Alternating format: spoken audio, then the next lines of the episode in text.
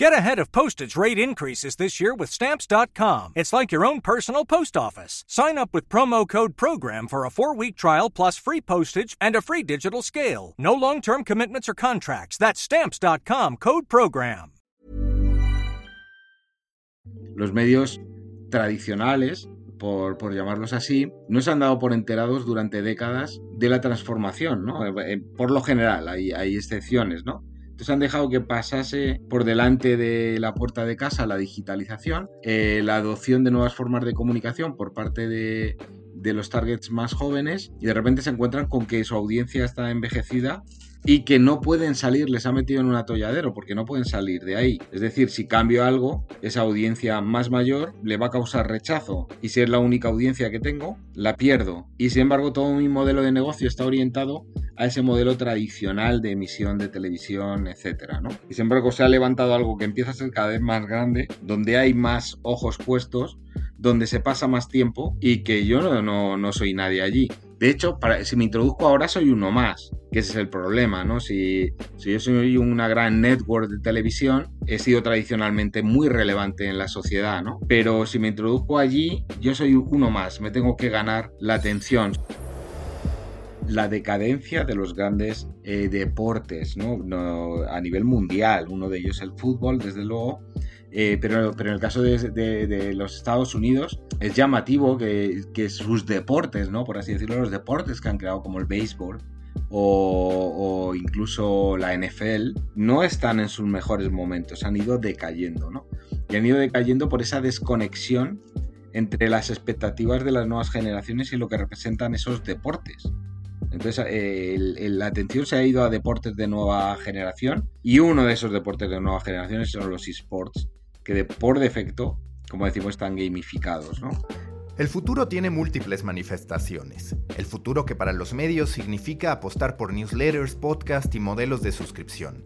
El futuro también que ya en nuevas generaciones se cuenta a través de la socialización en metaversos. Y el futuro que ya anticipamos pero que aún desconocemos respecto al modo en que nos relacionaremos con la tecnología en su expresión más avanzada.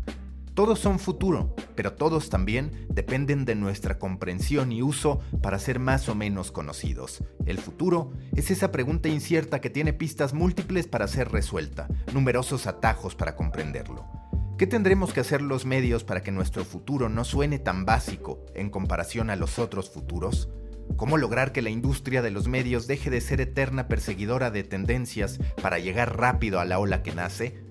Es Francisco Asensi Viana, Head of eSports and Digital Business en The Planeta, director del máster en entretenimiento en The Core School y ex Chief Digital Officer de Never Seen Media, además de ex Managing Director de Endemol Beyond y también, en términos generales, un apasionado del futuro y las transformaciones que provocará en nuestras vidas. Yo soy Mauricio Cabrera y este es The Coffee, episodio 18, temporada 3. Comenzamos.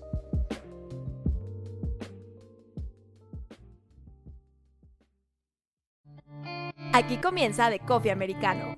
Grandes historias para grandes storytellers. Un podcast continental sobre medios, historias, marketing y contenido con el sabor de Storybaker por Mauricio Cabrera. Storybakers les recuerdo que pueden recibir directo en su bandeja de entrada todos los insights, análisis y tendencias que genero para ustedes a través de mi newsletter. Suscríbanse en storybaker.co, así, sin M, storybaker.co. Todo lo que necesitan saber de medios, contenido y monetización directo en su correo electrónico. Nuevo episodio en The Coffee. Me da mucho gusto saludar a Francisco Asensi Viana, quien es oficialmente Head of eSports and Digital Business en De Planeta, pero también una especie de analista del futuro que también es presente porque ya hay grandes cantidades ahí. Francisco, para que la audiencia pueda tener un contexto, ¿a qué te dedicas realmente, más allá de un título, que cada vez los títulos son más insuficientes para explicar lo que cada uno de nosotros hace? Pues hola Mauricio, pues eh, sí, la verdad es que no me es fácil explicar lo que hago en, algunos contextos, pero realmente más allá de, este puesto, ¿no? Este puesto que, ostento en una empresa concreta, ¿no? Como es de Planeta, yo siempre me considero un explorador, ¿no? O sea, alguien que normalmente cuando, cuando tanto en, en, mi actividad personal, diría, como cuando trabajo para una empresa, lo que normalmente se me pide, por, por alguna razón que a lo mejor tiene que ver precisamente con mi propia eh, personalidad, es que camine dos pasos por delante, ¿no? Diría yo, de lo que, de lo que hace esa empresa. Eh, mire lo que hay en esos dos pasos por delante, por decirlo de alguna manera metafórica, y e, eso que vea en esa, en esa exploración lo convierta en algún tipo de proyecto, ¿no? Eh, cosa que no a menudo no, no, no, me ha sido fácil, ¿no? O sea, yo en mi trayectoria profesional y muy resumido, pues, pues vengo de originalmente del mundo de la tecnología, del software y el hardware más puro y duro, eh, moviéndome hacia los contenidos de, pues, desde música o, deporte, ¿no? Trabajando en el Real Madrid, por ejemplo, ¿no? Em, o, en, un gran medio como es la televisión pública española, en RTV. Em, eh, cuando he vuelto con eso que he visto, con esa imagen que veo de esos dos pasos por delante, como digo, eh, ese futuro cercano, diría yo, em, eh, a veces no se entiende, ¿no? O sea, no se ha entendido que lo que he visto em, se está convirtiendo en una realidad. Yo, de hecho, solo, suelo dejar muy claro que no me considero para nada un visionario o un gurú, ¿no? Como dicen, sino simplemente que he caminado esos dos pasos por delante, ¿no? y entonces veo algunas tendencias que, que suceden en el mundo de la tecnología o en el mundo de la, de la vida digital y las relato, ¿no? Relato esa, esa, ese paisaje, ¿no? Que, que estoy viendo. Esto es a lo que me dedico, Mauricio. y que a ver si coincides. De pronto vivimos en una especie de tres realidades. El presente que estamos construyendo, donde, por ejemplo, hablando de medios de comunicación, se habla de newsletters, se habla de podcast, se habla de suscripciones, de temas mucho más simples si lo queremos ver así. Pero también en el futuro cercano o en ese futuro que ya se ve, que ya se palpa, que ya uno se pregunta qué va a pasar, está la streaming wars, está la apuesta desmedida por el podcast y demás, y luego está ese futuro que ya existe, pero que todavía no es masivo, aunque para algunos ya es presente, que es ahora la guerra de los metaversos y demás.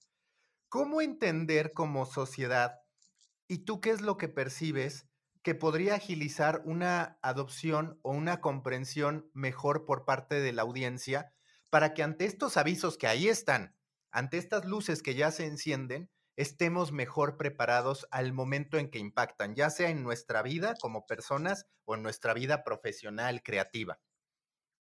Bueno, eh, no, tengo muy claro del todo cómo se puede acelerar porque son fenómenos que necesitan del contacto directo, ¿no? O sea, de una literacy, ¿no? Como dicen académicamente, ¿no? Eh, de una digital literacy o de una technology literacy, ¿no? Al final. Em, y eso requiere de aprendizaje y de contacto, es algo experiencial. Es un problema que, por ejemplo, ha acompañado a la realidad virtual en general. Em, la, la, ausencia, ¿no? La no masificación aún de dispositivos de realidad virtual suponen un freno para el desarrollo de la propia realidad virtual porque el destinatario final, el consumidor final, no lo ha experimentado y al no experimentarlo no, sabe cuál es la necesidad, no, no sabe qué, lo, es lo que tiene que descubrir ahí. Pero, pero la mayor parte de los casos en los que alguien por primera vez eh, experimenta con unas Oculus, por ejemplo, unas Oculus Quest, empieza a descubrir un mundo del que ya no, no se desengancha, ¿no? Como que ya empieza a ver algo que hay ahí que quiere llegar más lejos, ¿no? Eh, esto está pasando también en todo lo que es el, eh, lo que se llama la economía del metaverso, ¿no? Em, no es nada nuevo, eh, de hecho, en muchos de los fenómenos digitales o tecnológicos que, que nos encontramos, no es una novedad, ni, ni, ni, la realidad virtual lo es. La realidad virtual lleva gestándose, no sé, 40 años o 35 años. En diferentes mm, modos. Em, y lo mismo pasa con este fenómeno de una vida digital en entornos de metaverso, ¿no? También. Em, ya tuvimos en su momento ese gran titular que fue Second Life. Em, quizá yo suelo decir que con fracasado por su falsa, falta de propósito, ¿no? Porque era un entorno donde como usuario, sí, esto es un mundo abierto, pero a dónde lleva, ¿no?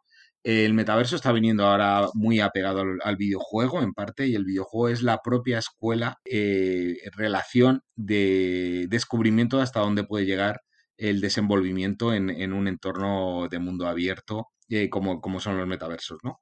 Porque en el videojuego siempre hay propósito, siempre eh, hay algo que se, que se debe hacer o algo que se quiere hacer. Y si es un mundo abierto, pues voy descubriendo para qué sirve ese mundo abierto, qué puedo extraer de él y qué posibilidades tiene, ¿no? Gracias a que el desarrollo del videojuego fue ya hace años orientándose hacia los grandes multiplayer online platforms, ¿no? Si, queremos, eh, los MMOs, y, abrieron la posibilidad de los mundos abiertos. Eso está deviniendo ahora en, este mundo del metaverso, bajo mi punto de vista, ¿no? Pero una vez más, y resumiendo, hay que experimentarlo, ¿no? O, alguien se acerca al fenómeno o, o no, lo, no lo entiende. Las redes sociales han sido un ejemplo, ¿no? Las redes sociales durante un tiempo eran un, un entorno que para, bueno, pues para determinadas sectores de la población no servían para nada que no fuera a perder el tiempo, ¿no? Y, mm, de repente, pues bueno, pues eh, alguien se, van acercando y descubren que es un entorno de relación que tiene sus, sus beneficios, igual que hoy en día hablamos de todo lo malo que también tienen, ¿no? Pero, pero desde luego mucho bueno, ¿no?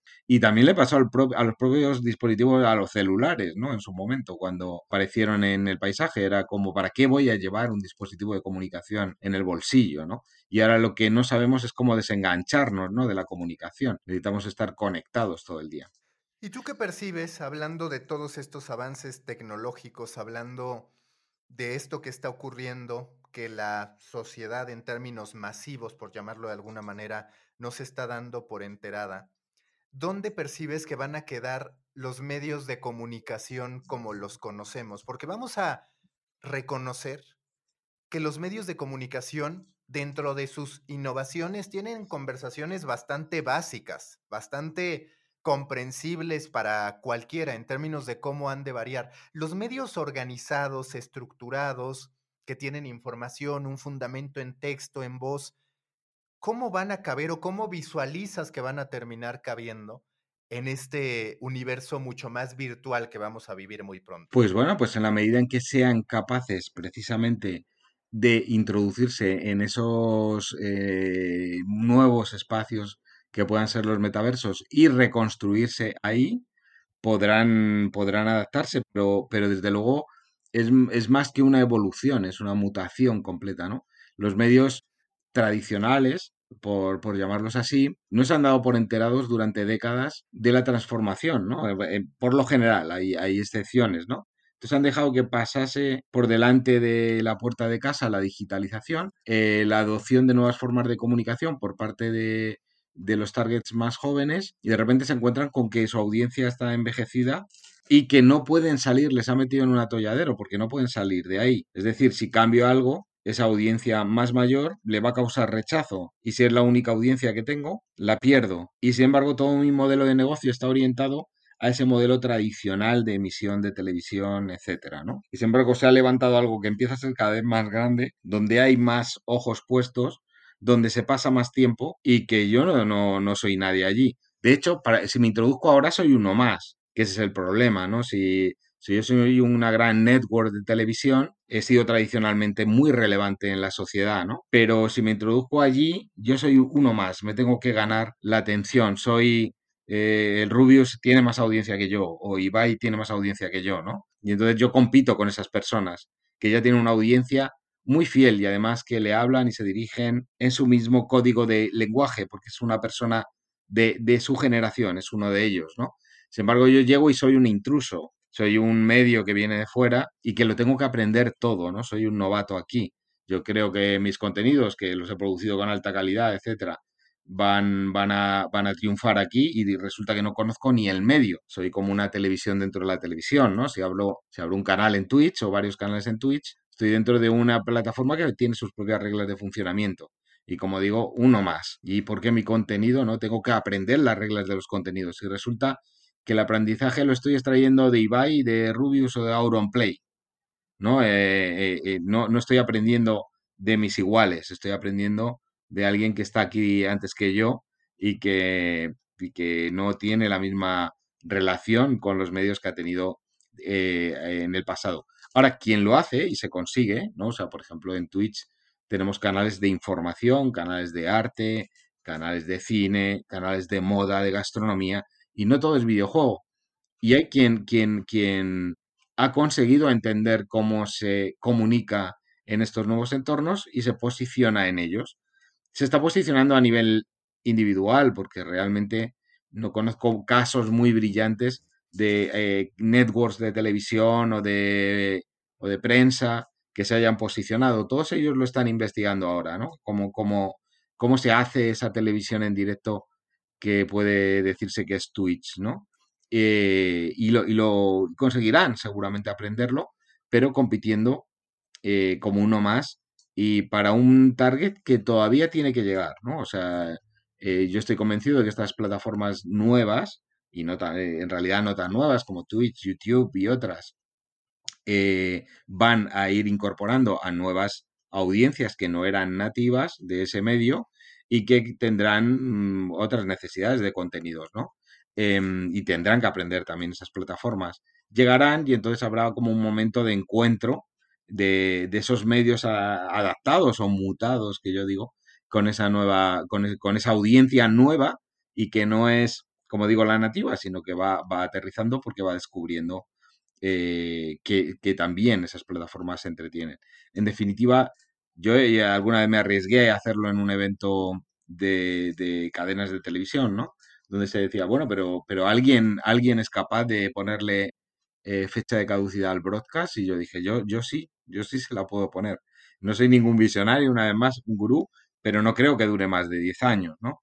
El modo de emisión. No digo que yo no soy de los que diga que la televisión va a morir. La televisión se está reconvirtiendo. Twitch es televisión, Ibai es televisión, pero televisión de una nueva eh, modelo, ¿no? Y, y porque queremos llamarlo televisión, porque siguen siendo contenidos audiovisuales que en algunos casos se emiten en directo y agregan audiencia, ¿no? Eh, entonces, esta, esta nueva televisión transformada es la que en 10 años eh, será totalmente hegemónica, ¿no? Eh, incluso Netflix, ¿no? Netflix se, se, postula como la nueva televisión. Ellos hablan de sí mismos como ese nuevo modelo televisivo, ¿no? Y de hecho incorporan cada vez más y más formatos que en su día estaban en la televisión tradicional. Y que además a ver si coincides, yo observo la reacción de los medios de comunicación y en parte me duele porque me considero eh, parte de esta, de esta comunidad, de esta industria, pero hay muchos elementos que podría tomar que están ahí como grandes componentes de, por ejemplo, en términos de redes sociales, oye, pues ahí se detona la conversación. Los medios de comunicación, en vez de buscar cómo participar dentro de sus propias plataformas, entregan la conversación a las redes sociales. Dicen, yo esa batalla no juego. Ahora que vienen los metaversos, también detrás del gaming hay grandísimos ejercicios nativos de socialización.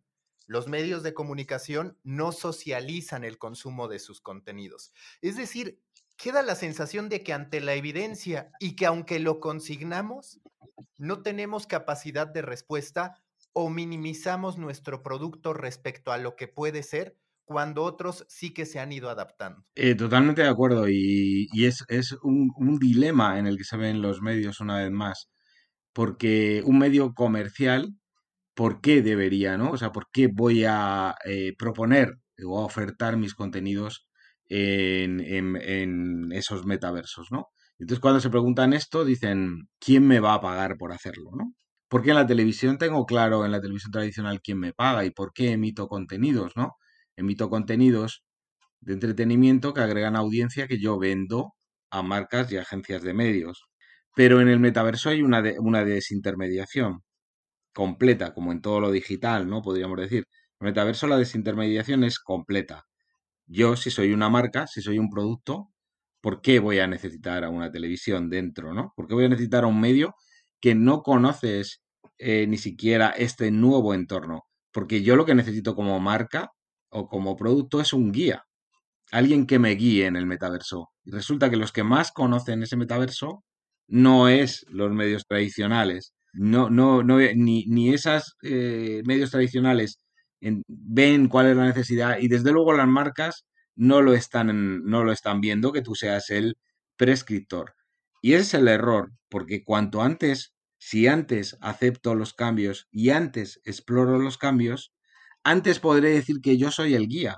porque además ya hablas todos los días conmigo, ¿no? Me estás comprando espacio publicitario en, en la televisión y, y por tanto nos conocemos, ¿no? Pues resulta que ahora además ya me he convertido en un gran explorador del metaverso y te puedo guiar por él, te puedo decir qué es lo beneficioso para ti, cómo una marca puede sacar partido de ello, cómo puedes construir tu propio entorno de marca para ah, eh, vender tu producto y ofrecerlo a una audiencia que de otro modo no va a tener contacto con tu producto, etcétera, etcétera. Pero se aceptan tarde los cambios y se entienden tarde esos cambios, ¿no?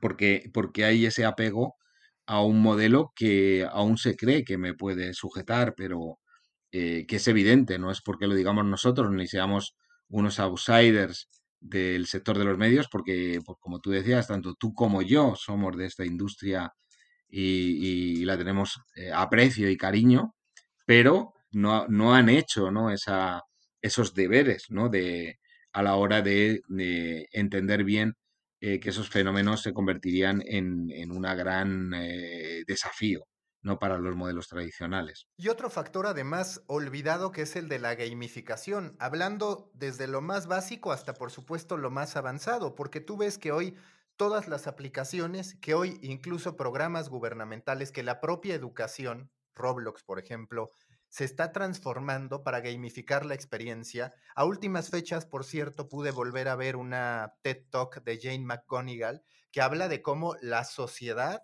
está mucho más motivada y en mejores condiciones para a través de los juegos generar un cambio que ante los dolores de la vida real. ¿Por qué? Porque ella habla de cuatro elementos. El optimismo además inmediato, el propósito que tú mencionabas que está ahí presente muchas veces con narrativa épica, la socialización y el hecho de que quieras ser productivo, que sientes el deseo de ser productivo. Hablando y conectando esta parte de la gamificación, ¿qué hacer desde los medios para incorporar nuevas experiencias de consumo de contenido. Allá afuera, hoy vemos a un Netflix apostando por contenido interactivo, a un BuzzFeed haciéndolo en cierto modo, sobre todo a través de Tasty y demás. Y ni qué decir de los metaversos.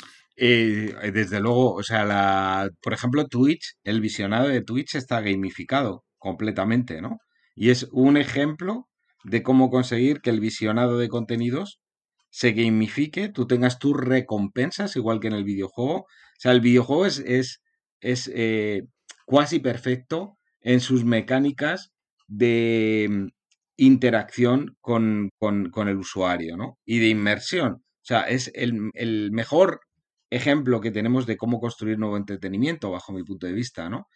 Por, por esos elementos que tú decías, porque tiene un propósito, porque quiero ser productivo, ¿no? Porque quiero quiero ganar, ¿no? Quiero conseguir algo en ese propósito. Estoy inmerso en, la narrativa y tengo una recompensa luego porque tengo una recompensa, ¿no? Al final, que es completar una tarea. El videojuego está alineado como somos los seres humanos, ¿no? Actuamos así, sobre recompensas, sobre expectativas, etcétera. Porque al final el videojuego es como la super evolución de la forma en que aprendemos, ¿no? Si eh, el ser humano como, como muchos animales sociales, ¿no? Aprendemos e interactuando con el juego desde siempre, ¿no? El, juego es nuestra forma de aprender lo que nos vamos a encontrar en la vida y en la sociedad, yendo, si quieres, muy, muy, muy atrás. Y el videojuego es como eh, la tecnificación del juego que ya es tan esencial para convertirse en una persona completa, ¿no? Eh, y como digo, en, esa, en ese camino de cómo unir el juego con, con el medio, o sea, pues Twitch es un gran ejemplo, no es el único, ¿no? YouTube también ofrece recompensas, pero el caso de Twitch es, es claramente eh, gamificado con los drops por, por, por completar visionados, eh, los bits que se entregan en función de cómo, del, del volumen de visionado, la participación continua en el propio streaming, o sea, el, destinatario del contenido se siente partícipe de él. Y luego los streamers le hacen más partícipe, ¿no? Porque se hacen eco em, de esa interacción que está viendo simultáneamente eh, a la emisión. Entonces, esto es un ejemplo de, de, cómo hacerlo, ¿no? La interactividad en contenidos de ficción, por ejemplo, como ha hecho Netflix con, con algunos contenidos como Bandersnatch o, Minecraft, eh, Minecraft em, Story Mode, ¿no? Que también es interactivo. Al final es como trasladar el juego de Minecraft a una plataforma como Netflix. Eh, están bien, pero bajo mi punto de vista siguen siendo incompletos o en el sentido de cómo, de cómo lo ha mostrado Twitch, por ejemplo, es no necesito que elijas cómo va a seguir la historia. Simplemente necesito que veas que toda esta emisión eh, tiene premios, eh, tiene recompensas, o sea, es para ti, tú eres partícipe de la emisión, con lo cual estás co-creando esa emisión con el propio streamer y además vas teniendo recompensas. La narrativa, ¿cómo cambia? La estamos construyendo todos conjuntamente, ¿no? No es una narrativa por elección directa, ¿no? Como pues en Bandersnatch o estos eh, Elige tu aventura, sino que lo que estamos haciendo ahora en directo está haciendo que cree esa nueva narrativa, ¿no? Esto en, en, los, en algunos metaversos lo llaman eh, narrativa emergente, ¿no? Algo así, ¿no? Se suele llamar. Eh, porque se va construyendo simultáneamente a cómo se desarrolla el juego, ¿no? Eh, si quieres, ¿no? Y en ella están participando todos los jugadores.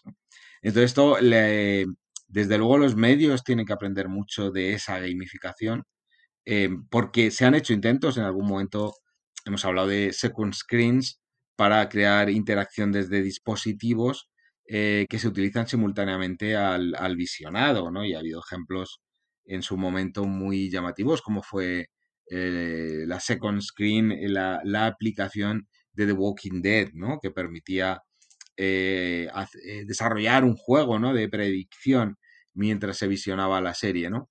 Pero, pero en definitiva, ese uso de second screens en series de ficción no ha tenido mucho éxito porque la ficción, la ficción televisiva, eh, y en ella incluye a la de Netflix, HBO o Prime, em, es muy, requiere mucha intensidad de atención, porque no, al final son narrativas que no me puedo perder mucho, ¿no?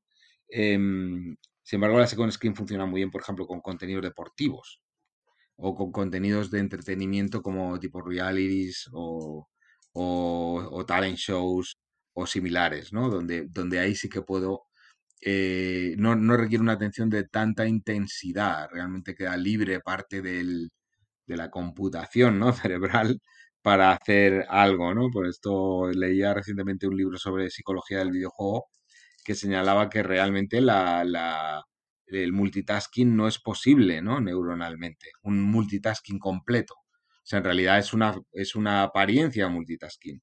Necesitas prestar toda la atención, por ejemplo, en un videojuego, ¿no? A, la acción que estás desarrollando. Y simultáneamente no puedes hacer muchas cosas más, ¿no? Por lo mismo pasa con, una serie de ficción, una película, ¿no? Que exige de, eh, tanto nivel de atención que lo que queda libre es muy bajo, ¿no? Realmente no puedo hacer muchas cosas simultáneamente, En ficción no ha sido, no ha sido muy brillante lo que se ha hecho para simultanear el consumo de, series de ficción con algunas dinámicas de gamificación, eso no quiere decir que sean imposibles y que podamos trabajar esa gamificación en, en los espacios temporales, por ejemplo, anteriores o posteriores a la emisión de una, del episodio de una serie, ¿no?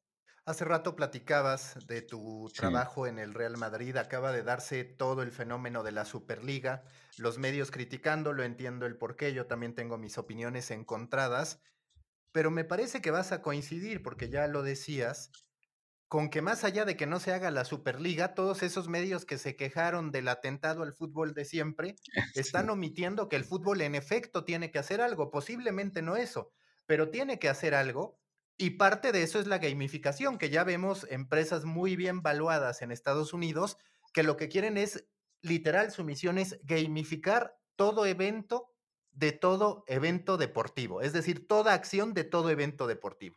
Y totalmente, fíjate que en 2006, eh, cuando trabajaba en el Real Madrid, em, ya entonces se hablaba del proyecto de crear una Superliga entre los clubes más importantes de Europa, o sea, ya estaba sobre la mesa y también estaba algo en el ambiente, algo que yo estudiaba especialmente como era la decadencia de los grandes eh, deportes, ¿no? A nivel mundial, uno de ellos el fútbol, desde luego, eh, pero, pero en el caso de, los Estados Unidos es llamativo que, que, sus deportes, ¿no? Por así decirlo, los deportes que han creado como el béisbol o, incluso la NFL no están en sus mejores momentos, han ido decayendo, ¿no? Y han ido decayendo por esa desconexión entre las expectativas de las nuevas generaciones y lo que representan esos deportes. Entonces, la atención se ha ido a deportes de nueva generación y uno de esos deportes de nueva generación son los esports, que por defecto, como decimos, están gamificados, ¿no? Igual la Superliga era una reacción errónea a un diagnóstico correcto, ¿no? Y es que no puede seguir así el fútbol como fenómeno de entretenimiento masivo, es decir, como deporte, por supuesto, los deportes se seguirán practicando, ¿no? Em, el béisbol se sigue practicando muchísimo, ¿no? Y eso no significa que como deporte a nivel de entretenimiento remonte a nivel de ingresos, ¿no? Eh, hay que tener en cuenta que, por ejemplo, eh, la, la, eh, la Major League of Baseball lo que hace hoy en día es invertir, por, por ejemplo, en, empresas tecnológicas que hace, que, que, refuerza con su inversión y luego comercializa. Es un, ejemplo claro, fue su plataforma de streaming que se la vendió a Disney.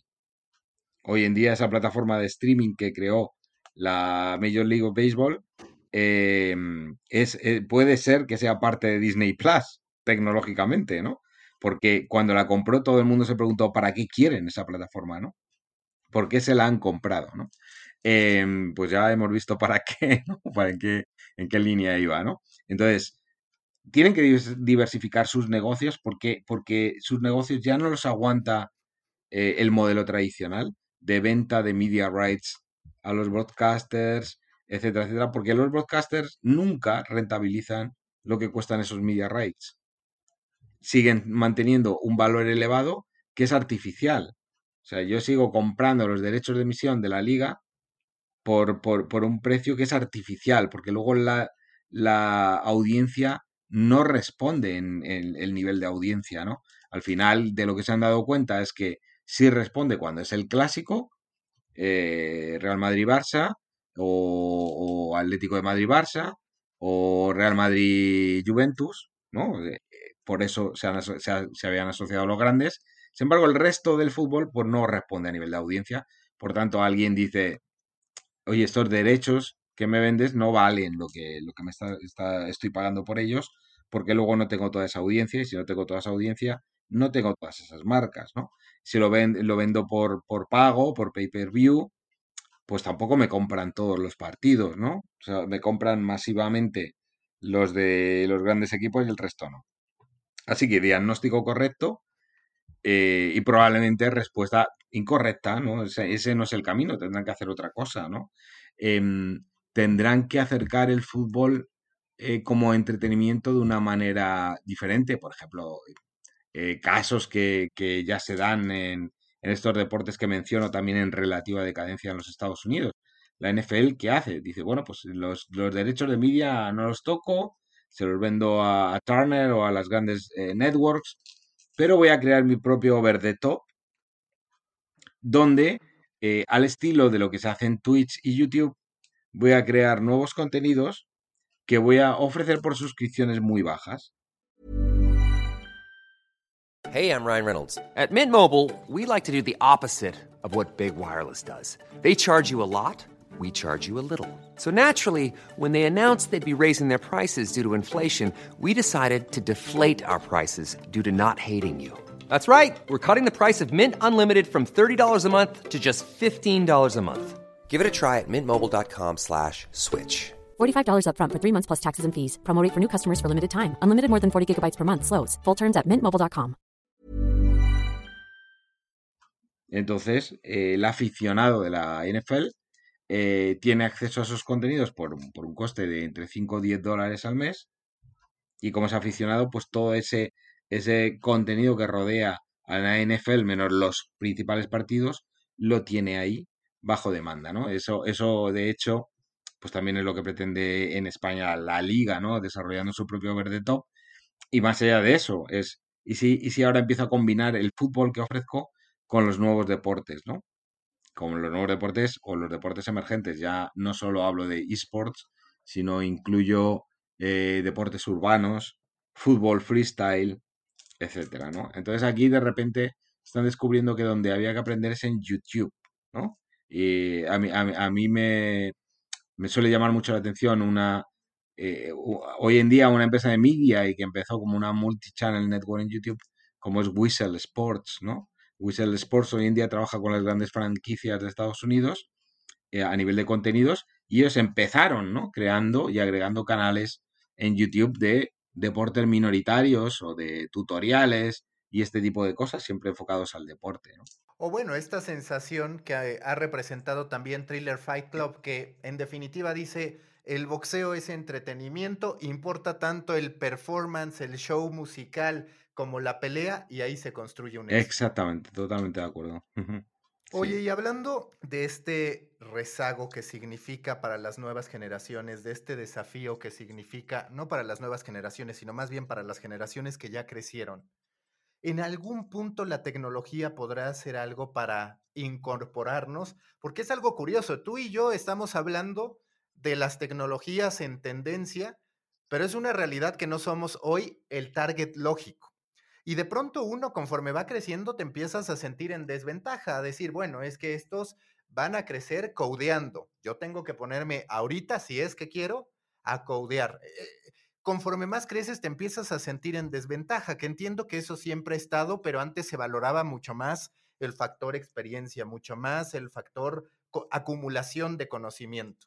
Ahora, en cambio, la realidad es que Ir creciendo tiene su lado muy intimidante, más allá del, del propio envejecimiento, está una intimidación intelectual, si así lo queremos llamar. Bueno, está también, está también muy buena pregunta, Mauricio, porque cómo, cómo va a evolucionar nuestra relación con la tecnología es algo mm, difícil de prever, ni siquiera, ni siquiera los grandes, eh, en este caso sí, guruses, ¿no? O gurús de la tecnología eh, se atreven ¿no? En muchos casos a decir dónde, dónde va a acabar esto. El propio Mark Zuckerberg decía, si a mí me preguntan cómo acabará Facebook, no puedo responder a esa pregunta, no tengo ni la menor idea, ¿no? De cómo acabará.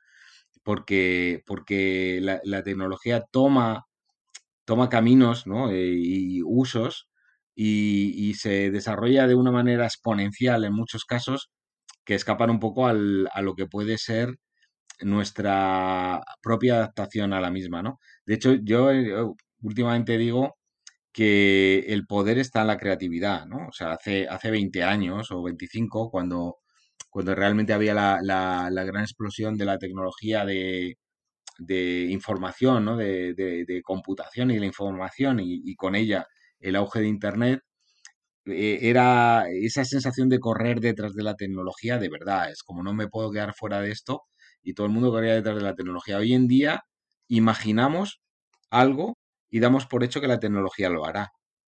O sea, no hace falta que corramos detrás de la tecnología porque estamos seguros de que lo hará, ¿no? O sea, como, como cuando Steve Jobs en su momento le preguntaban, eh, ¿se, podría, ¿se podría fotografiar un documento ¿no? y convertirlo en un, en un elemento digital eh, tipo escaneado, como hace un, un, escáner, una fotocopiadora. Steve Jobs, siempre que le decían algo de esto, solía decir, seguro que hay una aplicación para eso, ¿no? No lo sé con certeza, pero seguro que alguien la ha desarrollado allá, ¿no? Porque, porque esto pasa con la tecnología. Entonces, lo bueno de esto, más allá de la sensación que tú dices, completamente cierta, ¿no? De cierto eh, vértigo, si quieres, de, bueno, y es que esto, esto llegará a un momento, ¿no? Que, que nos haya ido tan por encima que, no sé, nos quedaremos fuera, habrá una sensación un poco de angustia, ¿no? Pues en realidad hay la parte buena que es, quizá no debamos preocuparnos de eso, nos debemos preocupar de crear, de pensar, crear, diseñar, dando por hecho que la tecnología sigue su evolución exponencial y que la usaremos para esto. Eh, para lo que imaginemos, ¿no? De alguna manera la podremos poner a nuestro servicio de la creatividad despreocupándonos de si la conocemos en detalle, ¿no? Dicho esto, esto también implica sus riesgos, ¿no? Y por ejemplo, hablamos mucho de la, de la inteligencia artificial y de su desarrollo y cómo un desarrollo descontrolado de esa inteligencia artificial puede ser negativo para la humanidad, ¿no? Si no controlamos específicamente cómo se va a desarrollar. Claro, si realmente existe esto que se llama el punto de singularidad, ¿no? Cuando se alcanza la singularidad si es que se va a alcanzar y la inteligencia artificial es totalmente autónoma, eh, claro, pues ahí, ahí estará el momento de la verdad, ¿no? De, después de la singularidad, la inteligencia artificial puede tomar decisiones de eh, no te necesito, ¿no? Ese es un poco el gran riesgo, ¿no? El, eh, me pusiste en marcha, apretaste el botón de start, pero una vez he llegado a ese punto de singularidad, no te necesito como, como no necesito a la humanidad, ¿no? ¿Para qué la necesito, no? Esto es un poco ese, esa discusión, discusión que hay. Por otro lado, yo también creo que una tendencia es que la tecnología la vamos a dejar de ver muy patentemente, ¿no? O sea, cada vez se va a convertir en algo más invisible, algo que llevaremos, pero será invisible, no será aparente, ¿no? Eh, eh, históricamente lo hemos visto, ¿no? Desde los primeros ordenadores que ocupaban una habitación entera hasta las tablets o los eh, headphones que, que, caben en una mano, ¿no? Y que los hemos hecho luego un poquito más grande porque ya lo utilizamos como un dispositivo de comunicación y de consumo de contenidos y de videojuegos y de todo, ¿no? Es un realmente un pequeño ordenador con mucha capacidad de procesamiento y entonces cogieron y se han hecho un poquito más grandes. Pero poco a poco, con las tecnologías de realidad aumentada, realidad virtual, etcétera, es posible que la tecnología vuelva a un estado de desaparición, ¿no? O sea, que se vuelva invisible, pero que esté ahí, porque probablemente pueda, pueda y esto me pongo que si, si quieres un poco más futurista, pueda invocar un ordenador sobre cualquier superficie, no necesitando que físicamente esté ahí, ¿no? Sino que simplemente las superficies serán, tendrán, contendrán datos y porque a través de determinadas frecuencias de, del espacio radioeléctrico pueda enviar esa información y la pueda manejar, ¿no? De hecho, ya hay, ya hay proyectos investigando este tipo de cosas, ¿no? Em, así que es, es, en mi caso, en mi caso, es una... Eh, me, me coloco en una situación de dual, ¿no? Por un lado creo que es un momento bueno eh, dejando que la tecnología evolucione, no preocupándonos mucho por ella, para centrarnos en lo importante, la creatividad, el diseño, eh, mejoras sociales, lo que queramos, y seguro que la tecnología lo hace, pero por otro lado, con ese, con ese ojo vigilante de que determinadas tecnologías, si evolucionan por sí solas, descontroladas, pueden no ser tan positivas, ¿no? Oye, y hablando de, hablando directamente de el modo en que nos relacionamos con los creadores, hoy queda claro que hay jugadores que tienen más seguidores que equipos, que hay influencers o celebridades o creadores de contenido que tienen más peso que los medios de comunicación, youtubers que tienen más aceptación que la clase política. ¿Qué va a pasar con las organizaciones, con las corporaciones ya no ante la realidad de las redes sociales que ya de por sí ahí se han vulnerado, sino en los metaversos. Es decir, todo lo que planteaba Ready Player One, en cierto modo ahí está presente en términos de una, dos, quizás en este caso sean cuatro o cinco corporaciones, el resto relativamente prescindibles, y en medio todos como participantes de una especie de juego no eterno, pero sí cuando menos de ganar o morir. Bueno, pues está, también una, una, reflexión interesante, ¿no? Eh, al final los metaversos, de hecho, los crean empresas, ¿no? Y entonces creo, creo ese metaverso y ya es mi entorno, yo lo he creado como, como, como un negocio, no es, no es un, una, una, comuna, ¿no? El libre, donde, donde cualquiera puede hacer eh, lo que quiera y hay una libertad, ¿no? Yo ya lo he creado como un negocio, ¿no? En, en cierta medida, ¿no?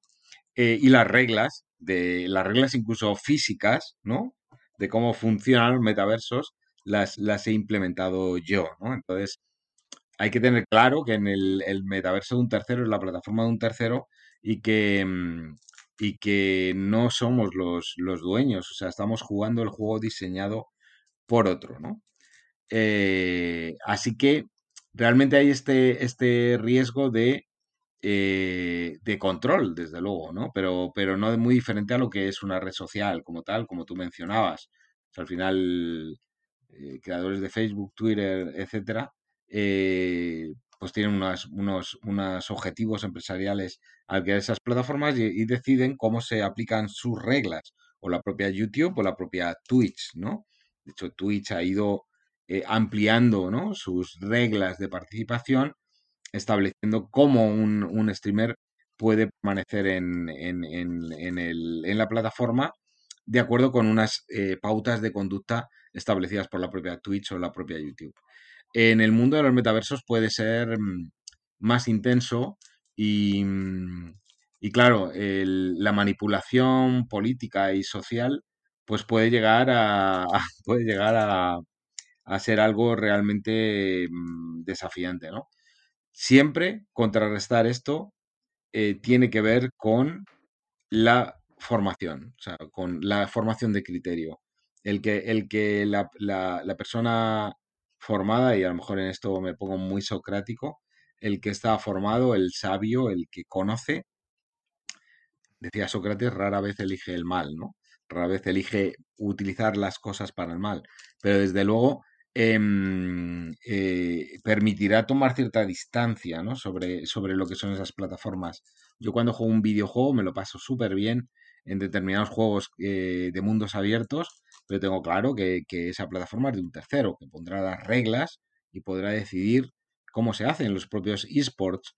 Es como un deporte, ¿no? Eh, emula el deporte donde solemos decir que el balón tiene un, un propietario y me deja jugar cuando quiere él. Si no quiere, no me deja organizar una competición, ¿no? El publisher es el que tiene el, la sartén por el mango, como, ¿no? como decimos, ¿no? Así que es algo que desde luego debería, debería centrar más el estudio y la reflexión, ¿no? Cuando en el desarrollo de metaversos eh, por terceras empresas y que estos metaversos se conviertan en, en incumbentes, en hegemónicos, con miles de personas dentro de ellos, cuál va a ser, ¿no? ¿Cuál va a ser el, escenario em, que, pueda, que pueda implicar manipulación política, eh, manipulación de masas al final, ingeniería social, etcétera, ¿no? Eh, sí, no tengo una respuesta para ello, pero desde luego sí, sí una, algo en mi lista, ¿no? De, de cosas a tener en cuenta. ¿Te preocupa? Y yo te lo digo porque, a ver, en países latinoamericanos estamos muy acostumbrados a vivir en nuestra situación privilegiada con respecto a otros, pero de pronto sí tengo que reconocer que cuando tengo este tipo de conversaciones como contigo y veo a gente en niveles de pobreza extremos y digo, es que todo lo que se suponía que iba a apoyar a que el conocimiento se democratizara, a que las oportunidades llegaran en una mejor proporción para todos, nos estamos otra vez yendo a los extremos donde ya ni siquiera vivimos distintas realidades en el mismo plano, en el plano físico, sino que ahora ya podremos vivir en realidades distintas donde tal vez tú y yo en cinco años estemos más enfocados en nuestro avatar que en nuestra persona, mientras que la persona física, por otro lado, no va a tener que comer. Exacto, eh, y tienes toda, toda la razón, o sea, no, no se puede olvidar, no se puede olvidar esto y no, y no, y, desde luego un desarrollo hiper, hiper aumentado, diría yo, del capitalismo digital, eh, basado, por ejemplo, en metaversos, es algo que no, no, tendría muy, muy buena pinta, ¿no? Sino que empeoraría, ¿no? La situación del planeta ya de por sí, por no hablar de, de huella de carbono y todo esto que pueden generar estas, estos, nuevos, estos nuevos productos, ¿no?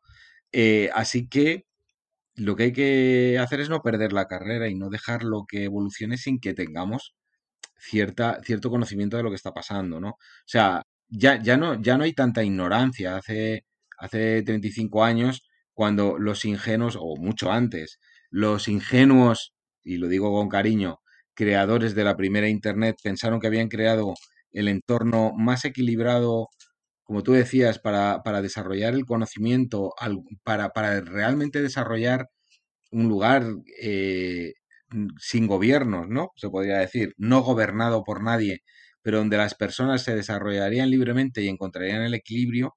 Y, tantos años después, uno de los propios fundadores ¿no? de la web como la conocemos, como Steve Berners-Lee, está abogando por crear una nueva, por abandonar este Internet y crear una nueva donde, donde poder retomar ese proyecto de una humanista, si, si, si queremos, ¿no?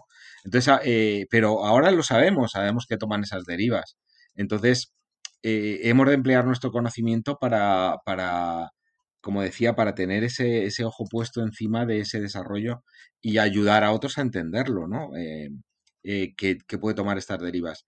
Desde luego los estados o han estado a otras cosas, a otras problemáticas y nunca, eh, siempre han ido por detrás del desarrollo tecnológico y digital, ¿no? ahora están un poquito más cerca, ¿no? Están más cerca de cómo se desarrolla para intentar controlar los efectos negativos. Pero claro, tampoco no todos los estados pueden tener ¿no? esa voluntad de, crear equilibrio y de distribuir la riqueza y pueden estar sometidos a intereses de grandes corporaciones, por ejemplo, ¿no? Y entonces eh, no tener tanto interés en controlar determinadas cosas. No obstante, esto es algo que puede ser eh, los grandes eh, debates y luchas sociales de, de, la próxima década, por ejemplo, ¿no? Si en el pasado eh, y son luchas que todavía no, no, no, se han abandonado, ¿no? Pues tenían que ver con la igualdad de oportunidades, la no discriminación, los derechos civiles de minorías, etcétera. En, eh, la próxima generación de luchas por derechos civiles tendrán que ver con esto, ¿no? Tendrán que ver con em, la limitación del capitalismo digital, del capitalismo de vigilancia, etcétera, etcétera.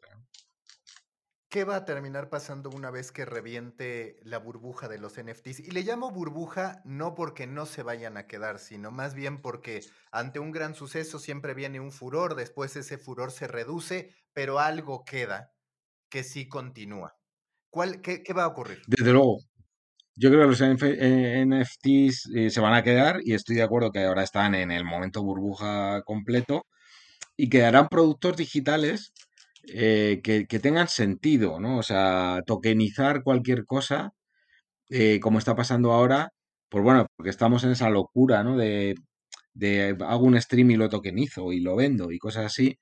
Eh, pero em, pasado este periodo, que pasará seguramente a lo largo del año, quedará ese, ese producto digital que realmente que realmente pues merezca la pena tokenizar, ¿no? O sea, y que sea único yo estoy siguiendo muy de cerca el caso de Sandbox, por ejemplo, y, y cómo creas desde el principio un, un, asset digital que tokenizas y que puedes simplemente quedártelo para ti, ¿no? O sea, porque, porque desarrollas dentro de ese metaverso, vas desarrollando tu mundo, ¿no?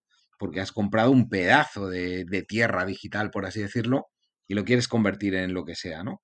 Eh, entonces creo más que se irá en la dirección de eh, NFTs que realmente represente para mí un valor, un valor perdurable, no de, verdad, no fungible de verdad, ¿no?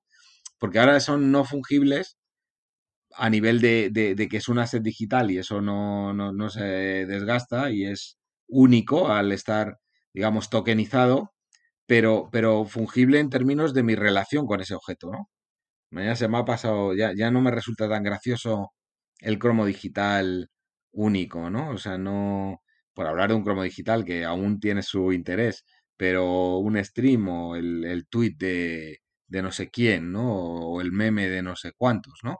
Entonces ya mi relación con ese con esa propiedad se habrá desgastado, entonces realmente hay una fungibilidad a nivel de vínculo emocional. Pero si ese vínculo es perdurable, ¿no? Como el vínculo que tienes con un gran libro, un gran disco, una gran obra de arte real, ¿no? Que no, no se desgasta por más que lo utilices, ¿no? Ese vínculo emocional, el, el, producto se desgasta, pero tu relación emocional no.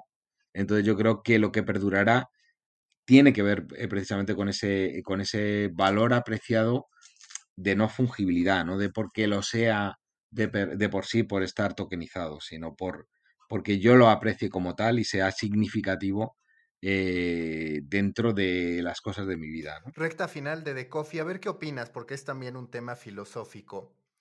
Cada vez veo más que dado que las personas hoy podemos ser nuestra propia empresa, está la tentación de inversionistas de decir, a ver, yo voy a tratar a una persona como a una empresa, quiero comprar el 30% de la vida creativa de esta persona, que es algo que hoy resulta complejo, pero que con los NFTs, con las DAOs, con el metaverso, a ver, tal vez uno como persona diga, yo sí voy a permitir que mi avatar, por más que sea mío, tenga beneficios del 30% para otra persona en todo lo que haga.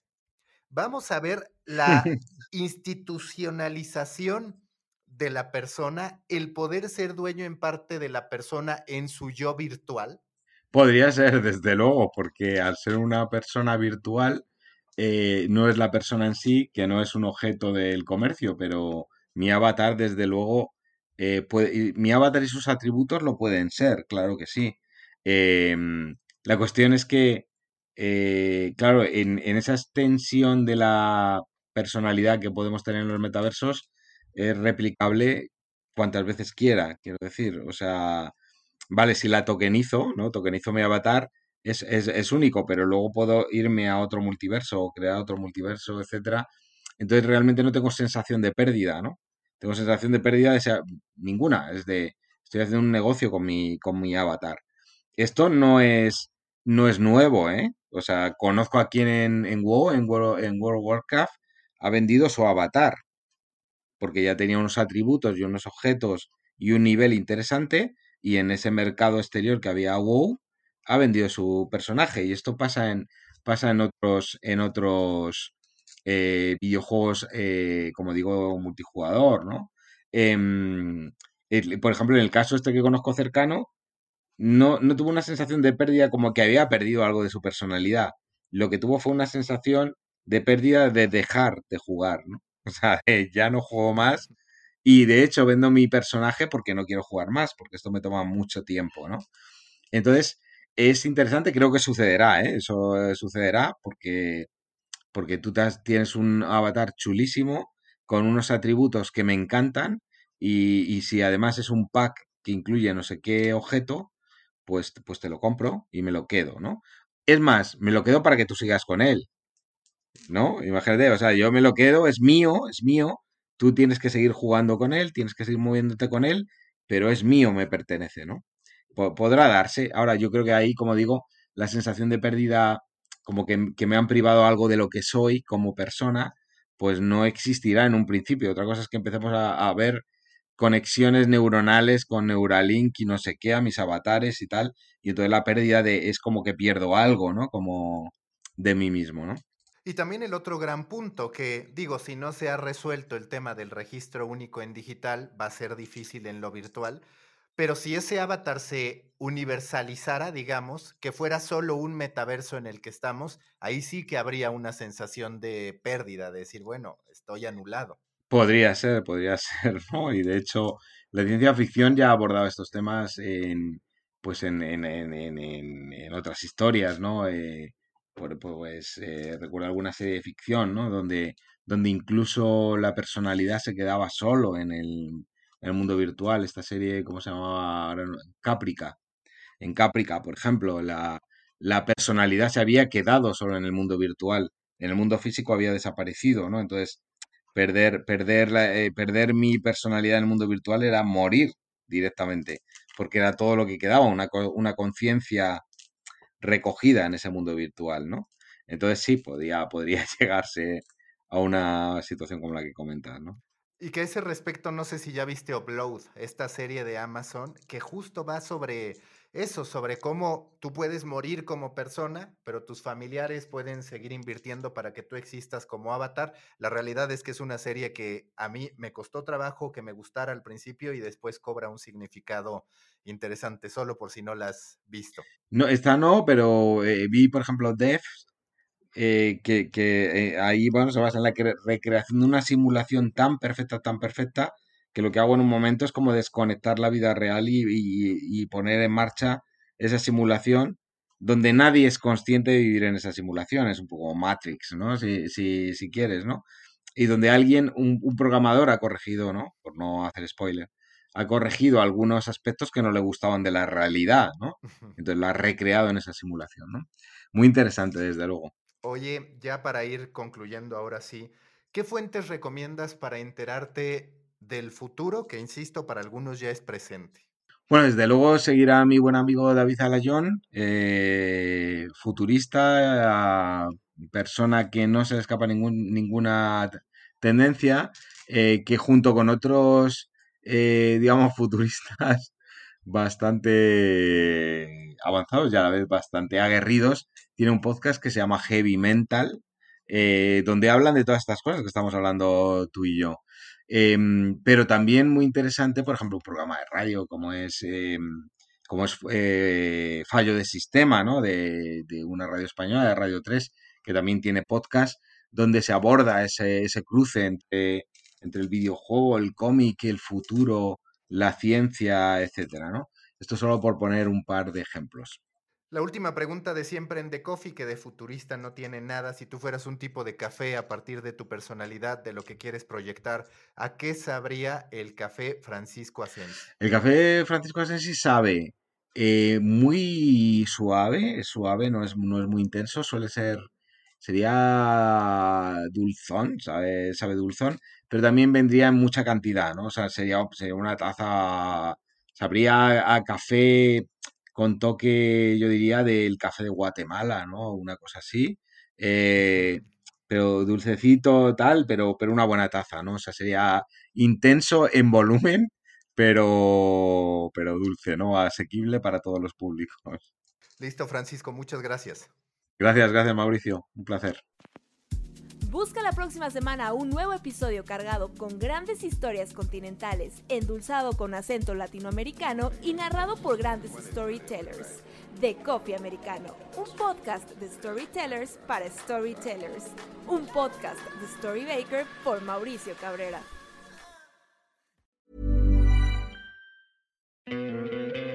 ¿No te encantaría tener 100 dólares extra en tu bolsillo? Haz que un experto bilingüe de TurboTax declare tus impuestos para el 31 de marzo y obtén 100 dólares de vuelta al instante. Porque no importa cuáles hayan sido tus logros del año pasado, TurboTax hace que cuenten. Obtén 100 dólares de vuelta y tus impuestos con 100% de precisión. Solo con Intuit TurboTax. Debes declarar para el 31 de marzo. Crédito solo aplicable al costo de la presentación federal con TurboTax Full Service. Oferta sujeta a cambios o cancelación en cualquier momento.